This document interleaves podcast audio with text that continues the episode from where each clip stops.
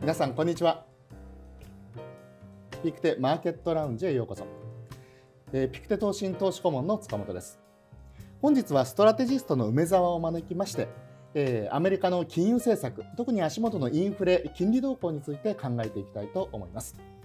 梅沢さんといえば、えー、今日のヘッドラインを毎日ほぼ毎日ですね執筆されていらっしゃいますけれどもまあ、非常に人気のコンテンツということで、まさにそういった金融政策、金利、インフレ、こういったところを今日は深掘りしていければなというふうに考えております。まずは、えー、足元アメリカの金融政策ということですと、9月に FOMC が開催されましたけれども、まあ、これについて、えー、まとめとして、どういったところがポイントになりましたでしょうか？そうですね、あの9月の FOMC の、まあ、ポイントということですと、今、FOMC の中が2つに分かれているということがポイントかと思います。特にあのインフレをめぐってですね、あの2つの見方があると。1つはタカ派と言われている、まあ、金融の引き締めをこのあの選択する人たちですけども、この人たちはインフレが非常に問題だと、差し迫った問題だということで、金融引き締めを早くしたいという方と、もう一つ、まあ、ハト派と言われている、え、グループがございまして、そこはですね、あのまあ、もうまだインフレについては、まあ、これはあくまで一過性の問題なんだという見方をしてるんじゃないかなというふうに思っております。まあ、そういったタカ派と、そしてハト派ですね、この違いってどこから来るのかと。えいうことに関してはよく言われるのはあの地区連銀の皆様はその地域の足元のインフレえこの高まりをどうにかしろというようなこう圧力が結構かかってきていると。えいうことで彼らというのは例えば生産者物価も含めていろいろなこう物価全体の上昇を気にしている一方でまたハト派のどちらかというと執行部の方はまた違った視点でインフレを見ているようなそういった感じになるんでしょうか？そうですね。あの非常にいいポイントでございましてまずのインフレといってもですね実はいろんな尺度がございまして、まあ、生産者物価で測るインフレもございますしそれからまあ一般的に、まあ、普通インフレというとですね、まあ、消費者物価指数で測るということがあるんですけども今のの高派について言えばあの、まあ、企業ということを考えると、まあ、生産者物価はもうすでに上がってますとこれは例えばその原材料の価格でありますとか、まあ、最近の物流コストの問題とかですね、まあ、いろいろあって上がってますと。でそれをですね価格転嫁できればいいんですけども全ての企業がまあできているわけではないかもしれないし、うん、あのまあ、それの問題はございます。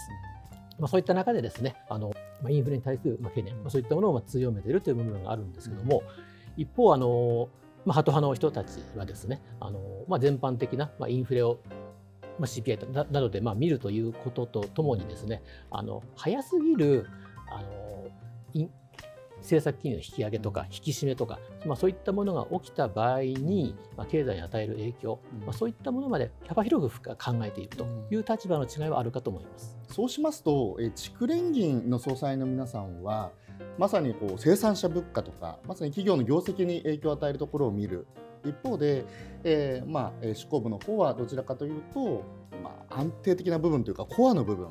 の動き、特に消費者物価の動きのところをこう気にしているというような形なんでしょうかね。はい、まああの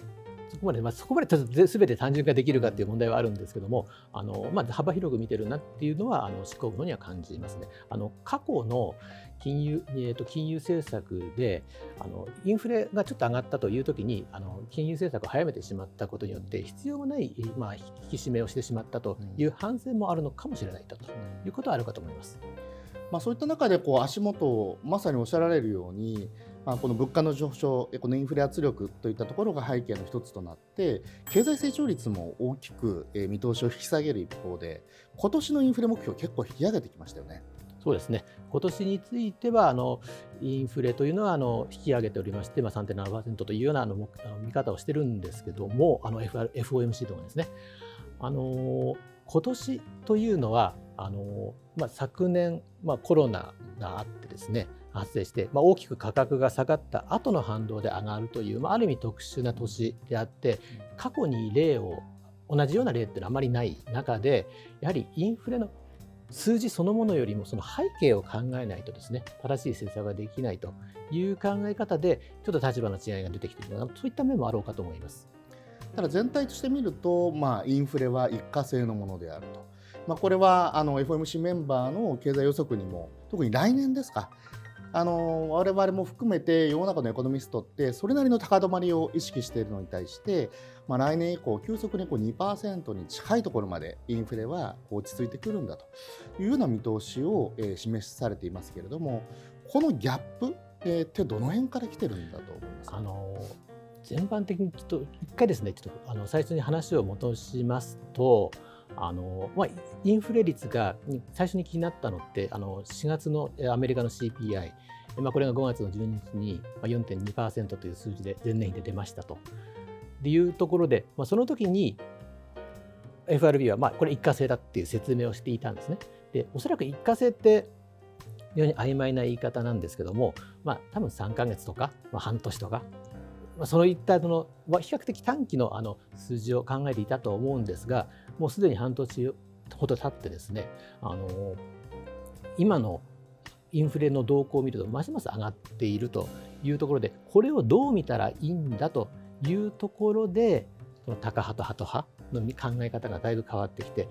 でハト派の方々もちょっと今のインフレ率上がってるかなという心配、懸念、まあ、それが出てきたのかなっていうのが今の状況かと思いますけども。まあ、そうしたこうインフレが想定よりも伸びてしまっている、まあ、そういった意味では今後、火星かどうかっていうのがマーケットのまさに注目点であり、それが金融,、えー、金融市場に対して影響を与えてきているといったところかと思いますが、今後、どういったところを特に注目していけばいいでしょうかね？はいあのー、これはですね FRB の中にあのブライブレーナード理事っていう方がいらっしゃって、まあ、先日あの、まあ、講演があったんでで僕は彼女の言ってることは本当にその通りだなと思ったんでそこをちょっと引用させていただきますと今後物価を見る上では3つのポイントが必要ですよということを言ってます。1つ目ですけどもこちら家賃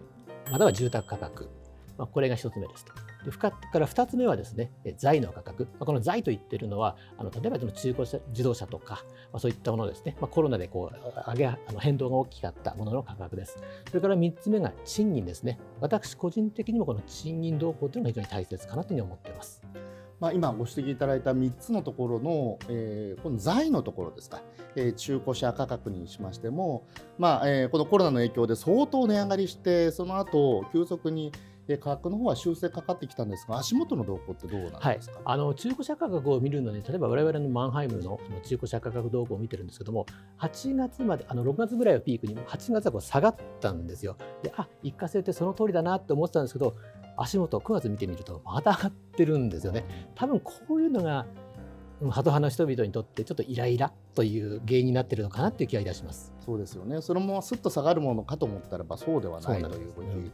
で一方で先ほどおっしゃられていた家賃といったところですけれどももともと私どもの分析でもあの住宅価格が上がってくるとで、えー、しばらく時間を置いてそれがこう全般的な、まあ、貴族家賃という専門的な考え方かとは思うんですけれども家がもし住んであの借りていたとしたらば、えー、どういう家賃になるかというふうに換算して、まあ、それが消費者物価指数の項目結構大きな項目になってくるかと思うんですが住宅価格が上がるとしばらくしてその家賃貴族家賃も上がってくる。まさに一番目のポイントなんですけれどもこの辺の動向はいかがですか？そうですね。あのご存知の通りアメリカの住宅価格は非常に上がっております。であの一つ注意はあの CPI そのものにはですねあの住宅価格というのは反映されません。ただあの賃料という形であの反映されますので、そちらの方の動向が注目なんですけども、あの今おっしゃっていただいたように、えーと、その貴族家賃も含めれば賃料というのはですね、CPI でま2割を超えるようなあの非常に高い項目になっています。ま、そういった中であの我々の分析ではその出てきたのは、その住宅の価格と賃料というのはある程度こう連動する、まあ、そういったその傾向があるので、この住宅価格に準じてですね、あの賃料が上がる可能性、それは確かに今後見ていかなくちゃいけないのかなというふうには思っております。ただ一つだけ注意点を申しますと、今回あの住宅価格が上がっているのは、まあ、コロナの影響で郊外に家を持ちたいとかっていうですね、まあ、そういった需要があったというのが反映しておりますので、ある意味特殊な事情ですので、これが持続的に上がっていく、まあ、そうでないと賃料までは一緒に上がらないという可能性もあるので、これは今後見ていかなくちゃいけないのかなというポイントかと思います。そうしますと、ある意味、コロナが生み出した特殊要因が引き上げている部分ということがあるのであれば、まあ、通常はあの経済成長とともに住宅価格、家賃も上がっていくというような流れがあろうかと思いますけれども、この経済成長という観点で見ますと、先ほどもちょっとお話しさせていただきましたけれども、今般大幅に、えー、今年の経済成長予想を引き下げてきていますので、まあ、そういった中で家賃が上がっていくというのは、あまり好ましくないようなそうですね。そのあの経済成長がですね、あのとまあ、家賃料の上がり方がまあ非常に連動しているという形であればいいんですけども、例えばの今回、先ほど出てきた FOMC の予想を見ますと、今回24年度のあの、まあ、経済成長予想出たんですけども、これ2%とそんなに高い数字ではないんですね。あと長期予想も今までと変わっていないということで、長期的にこう成長率が上がっていくとか、そういったものはまだ見えてこない中で、うんその中で賃料が上がっていくのかどうか、これはちょっとまだわからないところかなというふうに見ておりますけども。まあ、そうなると、まあ、そもそも足元の経済成長率は高いけれども、えー、経済が持っている潜在成長率が上がっているわけではないそこまでは判断できないんじゃないかなと思いますね。はいまあ、今まで予想していた成長率が足元、まあ、急速にこう引き下げられた背景ってどの辺にあるんでしょうか？あの経済成長をですね。あの見るときにどうしても1、3月期とかそういったところが高いとですね我々どうしても上げなくてはいけないんですよね。ところがあのそれとその通りに、そこで今描いた通りには、なかなかその年後半の成長率があの高まらなかったということと、あの年あのの真ん中にですね、まあ、あの変異株ですね、これちょっと想定していなかったと。あのワクチンがこう広まれば、その後も大丈夫だと思ってたものがですね、なかなかそういったシナリオ通りにはならなかったっていうところが経済眼であったのかなと思ってます。あとよく梅田さんおっしゃられている点としまして、やはり今まではこの財政の出動によって、えそれであの個人の、え所得としては大きく今2.4兆ドルぐらいでしょうかね、え過剰貯蓄が生まれていてこれが消費に回ってくるのであればそれなりに高い経済成長が期待できると、え特にワクチンもあって経済も回復してきていると。いう中でそれが経済を押し上げてくるんじゃないかといったところも若干こう見通しがえ、変わってきているようなところなんでしょうか、ね、そうですね。最初の頃はあのその数字の大きさいわゆる過剰貯蓄とおっしゃってるのは、まあ、コロナ前に比べて今の貯蓄の量がどれくらい増えてるかっていう、まあ、そのようなイメージなんですけども、あのー、それだけのお金がジャブジャブあるんであればすぐ使うんじゃないかっていう考え方がある一方でよくよくそのお金の持ってる人を見ると意外と所得が高い人があの、まあ、貯金を持ってると。いうイメージなんですね。でそうなると彼らというのはあの消費成功といってその消費おお金を消費に回す率が非常に低いといった傾向がございます。あともう一つ考えなくちゃいけないのは、これは今後の動向になるんですけども、これだけ財政を出せば必ずどこかで出口戦略があるだろうと。そうすると、それは富裕層に対する増税の可能性もあるんじゃないかということになれば、彼らは使うというよりは増税やめようということでお金をとどめてしまう可能性もある。いうことなんで、これがどちらに出るかはちょっと今の段階では判断できないですという状況かと思います。まあ、実際、バイデン政権による新しい経済成長のプランが出てきたときに、まあ、同時に増税という概念も出てきて、まあ、そのあたりから株式市場も含めて、そして債券市場、金利の動きも大きくちょっと変曲してきたような感じでしょうかね。そうですね。やはりそこのところは意識されていると思います。ありがとうございます。それでは3番目の、まあ、いわば一番こう注目されているポイントかと思いますが、賃金の動向については、ちょうど今週末、雇用統計もございますし、どのような、えー、見通しを持っていらっしゃいますか？あの賃金については、まだあの上がってはいないのかなと、インフレを脅かすほどでは上がっていないのかなと思います。もちろんその、えー、小さくあの部分部分見てみると例えばその娯楽産業であるとかですね人手不足の部門については賃金を上げるというようなことはあるんですけども、まあ、全体としては落ち着いてるっていう見方をおそらく当局はしてると思いますし、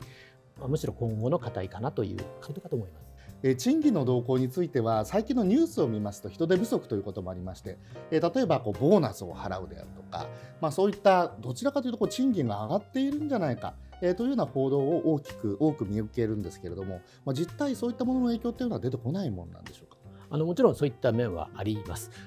ただですね、あの今おっしゃっていただいたように、あの一時金でという形であの人手不足を解消するのと、それから賃金を永続的に上げていっていくっていうのは、またちょっと一時あの違うところがございますので、あの企業としても今後成長が永続的に認められあの長く認めあの続けられるんだという見通しがなければ長期的に賃金を上げていくということにはなかなかならないので単に人手不足のために短期的な対応とそういったその持続的なあの賃金の上昇というのはまた区別しなくちゃいけないのかなと思いまして、まあ、それが本当に今の今後の課題かなというふうに思っています。まあ、そういった意味では賃金動向を考える上ではまあ、今後のまあ労働市場特に今言われている雇用のミスマッチといったところも一つの鍵になってくるんじゃないかなっていうふうに思うんですけれどもこのミスマッチってまあパッと聞くと、まあ、これだけ職を探している人がいる一方でなぜ人手不足になるのかということについてはその背景についてはどのように見てらっしゃいますか？あの雇用統計にはいろいろ見なくちゃいけないところがありますけどもあの長期の失業者を見ていただくとさまざ、まな理由があるんですけどミスマッチって一言でこう一緒にしてしまっているところはあるんですがあのコロナが怖くてなかなか対面の仕事に戻れないと。いう方もいらっしゃるでしょうし、まあ、学校も一部は再開してますけども、まあ、一部ちょっと思った方が再開していないといった面もございます。そういった中で、そういった方々が、じゃ例えばその今、人を求めてるだろうと思われる、例えば IT とか通信とか、そこにポッといけるかというと、そこにはやっぱギャップがあるなっていうところもございます。そういった問題の解消は、なかなか短期的にはできないのかなっていうところはあろうかと思います。雇用ミスマッチというのはなかなか構造的には解消していかないただ一方でこの9月からはえー、随分と環境が変わるんじゃないか。なぜかというと、えー、この失業の、えー、給付金の上乗せ、これも9月で終わりますし、すね、そして、えー、学校も再開してくるということになれば、じゃあ子供が学校行くんだったら、えー、働けるねということで、この9月の雇用統計から、まさに今週末ですけれども、まあ、大幅に改善するんじゃないかという、ある種、えー、楽観論というのももともとございましたけれども、これについてはどのように考えていらっしゃいますか、ね、あのその通りであればですね、あの見込み通りであれば、あとのもう金融政策はもうそのまま進めるっていうもうシナリオ通りに進めるという形になるかと思うんですけどもあれ意外とそうでもないなという場合は若干遅らせるっていう可能性はあるのかなということでじゃ若干その柔軟性は持たせた、まあ、そんなような意味合いが、えー、とあるのかなとあのパウエルもですねあの11月に、えーと、テーパリングを通知して11あの12月に開するという別に時間を区切ったわけじゃないですよね。あくまで近づいてるという言い方をしているというのは若干の柔軟性はあるんだろうなと思います。もう少し確認したいところというのはやはりあるのかなと思ってますね。まあ、そうしますと、まさに今週末の雇用統計が一つ注目、大きな注目点になろうかといったところかと思うんですが、まあ、そもそも8月の雇用統計が想定以上に悪かったじゃないですか。で9月に入って各種雇用の、えー、状況を、まあ、別の指標とかで足元を見てみると、えー、実際にあの雇用の回復の状況というのはなかなか見えないと。いうような中でもしこの9月も連続して悪い数字が出てくるといったことがあったとしてもやはりテーパリングは行われえそして来年の半ばには終了するというようなこの基本シナリオのままいくとお考えですか？